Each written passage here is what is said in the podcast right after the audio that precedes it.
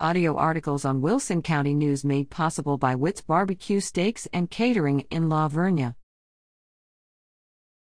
Hurst heads to Officer Candidate School.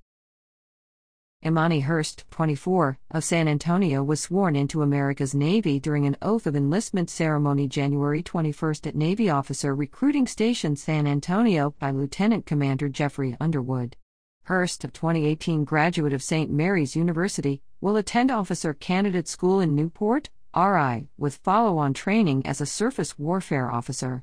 Surface warfare officers are trained extensively to maintain and operate the Navy's fleet of ships, their crews, and their systems.